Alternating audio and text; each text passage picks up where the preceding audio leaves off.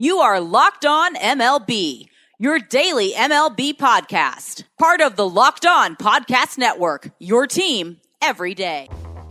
Hello, baseball fans. Welcome to Locked On MLB, part of the Locked On Podcast Network, where it's your team every day. This is the daily podcast where we talk about all of Major League Baseball. I'm your host, Paul Francis Sullivan. Please call me Sully. It's the last day of July, which is usually a big day in baseball. And today I'm going to be talking about, well, the rules that seem to be changing on the fly. One that's coming up that I actually am okay with, and the fact that I'm still not okay with how extra innings are being played. And this is an interesting weekend to test my new fandom. You can listen to the show on the free and easy to use Himalaya podcasting app. We're also available wherever you get your podcasts. And if you are staying at home during these trying times, please tell your smart device to play podcast Locked On MLB or check out some of the other great shows on the Locked On Podcast Network, including Locked On Fantasy Baseball with Scott Cullen. Follow us on Instagram at Locked On MLB. We're on Twitter at Locked On MLB underscore net. I'm your pal Sully. I'm at Sully Baseball on Twitter. Sully Baseball Podcast on Instagram. Hey, folks, I have been critical of the new extra inning rules, and I will remain critical of the new extra inning rules. First of all, they don't seem to be speeding much of anything, and I, I maintain that it takes away one of the aspects of extra innings that is particularly thrilling, which is getting that runner on getting that position. You know, each baseball game, like everything in the universe, is a series of chain reactions. This happens, and then this happens, and then this happens. There's there's a line of chain reactions, and how you react to it, and how you act to it, and how you prepare for it, and how you see it unfold, is how reality exists. And you react differently as a pitcher if you have a runner in scoring position as opposed to not having a runner in scoring position. And every time you see a ball game and you say, "Hey, what happened in the game?" and the final score was 3 to 2, 5 to 3, whatever it was, you describe the chain reaction of events that take place that cause the final score to happen. And I just feel that starting with a second grade ghost runner on second base to start an inning off sort of takes away from the flow and the narrative of an extra inning game. The pitcher has to pitch in a way that they know a bloop hit would score a run. I'd almost listen to starting with a runner on first because at least you have to oh, I don't know, get into scoring position. Now, what happened between San Francisco and San Diego was a thrilling game until it got to extra innings. Now, as it turned out, the Padres absolutely clobbered the Giants in extra innings. They scored six runs in the top of the 10th. The Giants could only answer with one run, which was a shame in a way because the Giants had a furious comeback scoring three in the seventh and two in the eighth. That made up for a you know they were down what was it they were down six to one going to the seventh, and they came storming back. But now all anyone's going to remember is the disastrous tenth inning. Well, I'm not saying that the runner on second caused the Padres to score six runs in that inning. Obviously, they didn't put six runners on base to start but it just feels like the pitcher pitches differently, the vibe is different, and, and I don't find it more exciting. It just feels cheap. And it doesn't seem to move it along any faster. I, I stand by what you do is this. I stand by you make it a tie after 12. You know, make make it happen after 12. After 12, I get I get why you don't want to burn pitchers out and everything like that. I also stand by the rule that I came up with, which no, didn't seem to catch on because they don't consult me on these things. But instead of doing the three pitcher limit or the you have to face three batters or whatever it is, you give each manager, they have to turn in a lineup card, and with the lineup card, here are the four pitchers that you're allowed to use in the nine innings. Four pitchers. You know, if the starter goes nine, great. If the starter goes eight, then you have three pitchers you can deal with in the ninth inning. If the pitcher gets bombed in the first, well, what are you going to do? What are you going to do in that particular situation? I think that makes more sense. Of course, some of these rules are difficult to you know follow because they're brand new rules, and we saw that Gabe Kapler, the dim-witted manager of the San Francisco Giants, didn't quite know all the visiting the mound rules that have been going on because he messed up at one point. He came out after the pitching coach came out, and they had to leave the pitcher and the poor schmuck pitcher who had already left the game and was probably taking off his uniform, had to run back in and you know, to work his way out of the jam. It didn't quite work out that well. I'm still not a fan. I got a couple of tweets from people saying like, "Hey, I know a lot of people who like it." I'm sure you do. I'm, I don't know. It just feels wrong. It feels like it takes it takes the air out of the game. Everyone seems to be rooting to see it be nine innings or nothing. And oh man, that just when you take away the anticipation for extra innings, that's an issue. Now, that being said, the union and the commissioner's office seem to be kicking the can around about the concept of having double headers be seven innings in for the 2020 season. And if this is a rule that is just for the season, then your pal Sully's all for it. I think it's a smart thing to do. There's going to be a tremendous amount of making up for games in this 2020 season already. I mean, look at the Miami Marlins, who are, of course, become the, you know, the, the typhoid Mary of this whole thing. They've only played three games. Lest we forget, the the Marlins are waiting for their fourth game. And they played well the first three games. They had a positive run differential, and they took two out of three from Philadelphia. Oh, by the way, the Phillies have only played three games. The Yankees have only played five games, and I bet they're hoping all of them are against the Baltimore Orioles. The last time the Yankees beat the Orioles, I'm sorry, I should rephrase that. the last time the Yankees beat the Orioles was about uh, an hour and a half ago. The last time the Orioles beat the Yankees the third baseman was Brooks Robinson. Now, that's not true, but for a moment you thought, is that true? Because it sure seems that way. The Yankees have only played five games. You're going to have to make up a bunch of games. A bunch, a bunch of games. And you know what? If you're going to have to cram a bunch of double headers in here, then I get the seven inning double header. Here's the question, though.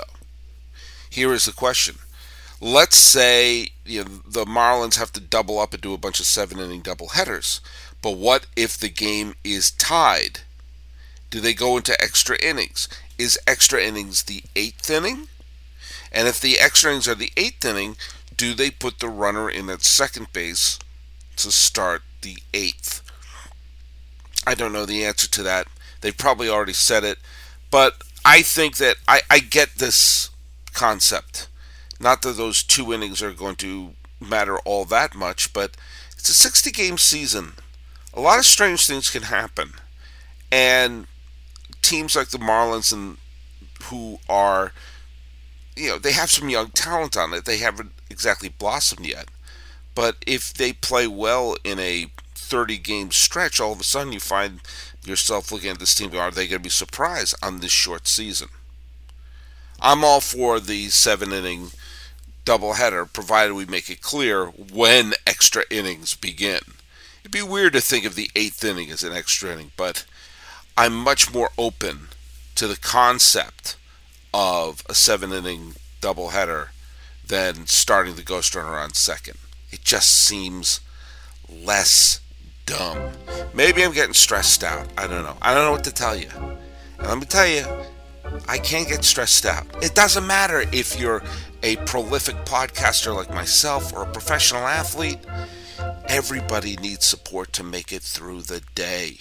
Now, luckily, I've got friends at CBDMD, and they have an amazing duo that can help you relax, regroup, and recharge when life gets chaotic. Let me tell you about them. You have CBD Freeze with menthol. It's an award winning product that offers instant cooling relief for muscles and joints in a convenient and easy to use roller or shareable squeeze tube. Then you got CBD Recover. That combines CBD with inflammation fighting compounds like arnica and vitamin B6 to give you the support that you need where it matters the most. And to make it easier to try this amazing duo of topicals and everything else CBDMD has to offer, they're giving our listeners a 25% off your next order if you use the promo code LOCKEDONMLB at checkout. Once again, that's cbdmd.com, promo code LOCKEDONMLB for 25% off your purchase for superior CBD oil products from CBDMD. Let's talk about my car. Let's talk about rockauto.com. Let me tell you something. I'm not going to change stores. They've got different price tiers for professional mechanics and do it yourselfers like myself. RockAuto.com's prices are the same for everybody and are reliably low. RockAuto.com always offers the lowest prices possible rather than changing prices based on what the market has to bear, like airlines do. RockAuto.com is for everybody and does not require membership or account login. They have everything from engine control modules to brake parts, tail lamps, rotor oils, even new carpets. Whether it's for your classic or daily driver, get everything you need in a few easy clicks delivered directly to your door. Go to rockauto.com right now and see all the parts available for your car or truck. Write locked on in there. How did you hear about us box so they know that we sent you. Amazing selection, reliably low prices, all the parts your car will ever need. RockAuto.com. This is an interesting weekend for your pal Sully because it's going to be the first real test of this experiment I'm doing as a baseball fan, lifelong New England, I'm a native New Englander, lifelong Red Sox fan. The Red Sox are playing the Yankees. Now, I'm not going to pretend I'm not going to care. I'm not going to pretend I'm not going to peek in. I'm not going to pretend I'm not going to watch.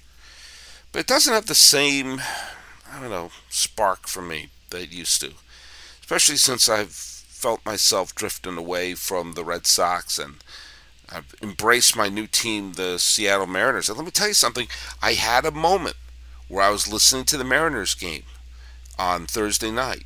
And it was a tight game until the uh, ninth inning. The the Mariners scored five runs in the ninth inning, and Shed hit a home run in to start off the to start off the scoring, and I found myself, you know, saying, "Oh my God, Shed."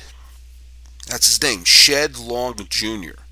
Because if your name is Shed Long, you're darn right you're going to name your child Shed Long Jr. because you want the name Shed Long to be passed on from generation to generation.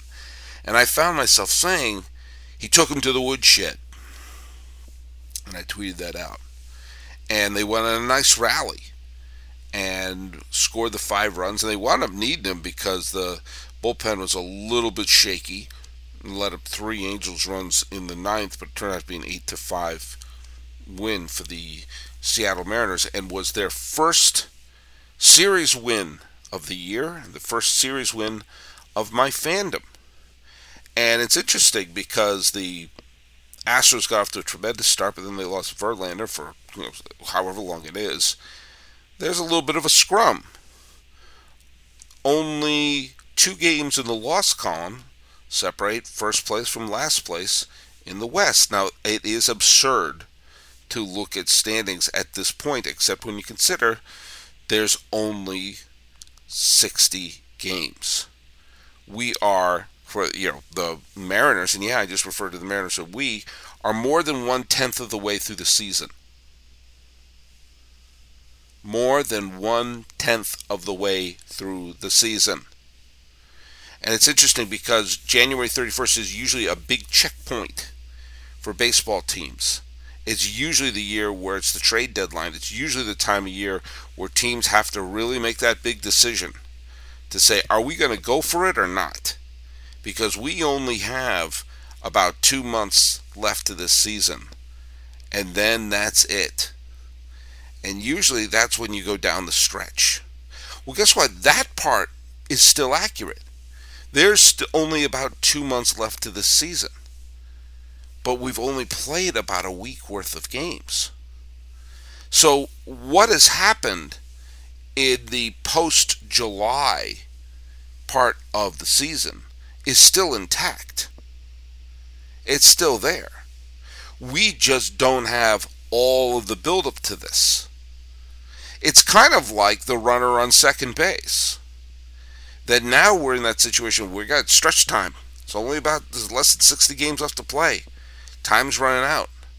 You got to make a call. Are you a contender or not? And everyone's looking around. So like, well, geez, I don't know. We, we just started. Well, we took away 102 of the games, so now we're just playing stretch time. Let's make a call. Let's make a run for it. And maybe that's one reason why I'm not a fan of the runner on seconds because it feels like, okay, let's eliminate all the things that make you earn yourself at this point, and now just have the part where someone has to be driven home. Well, we're going to have to see. Only the, it's still the same amount of time towards the end of the season. We just don't know what any of the teams are.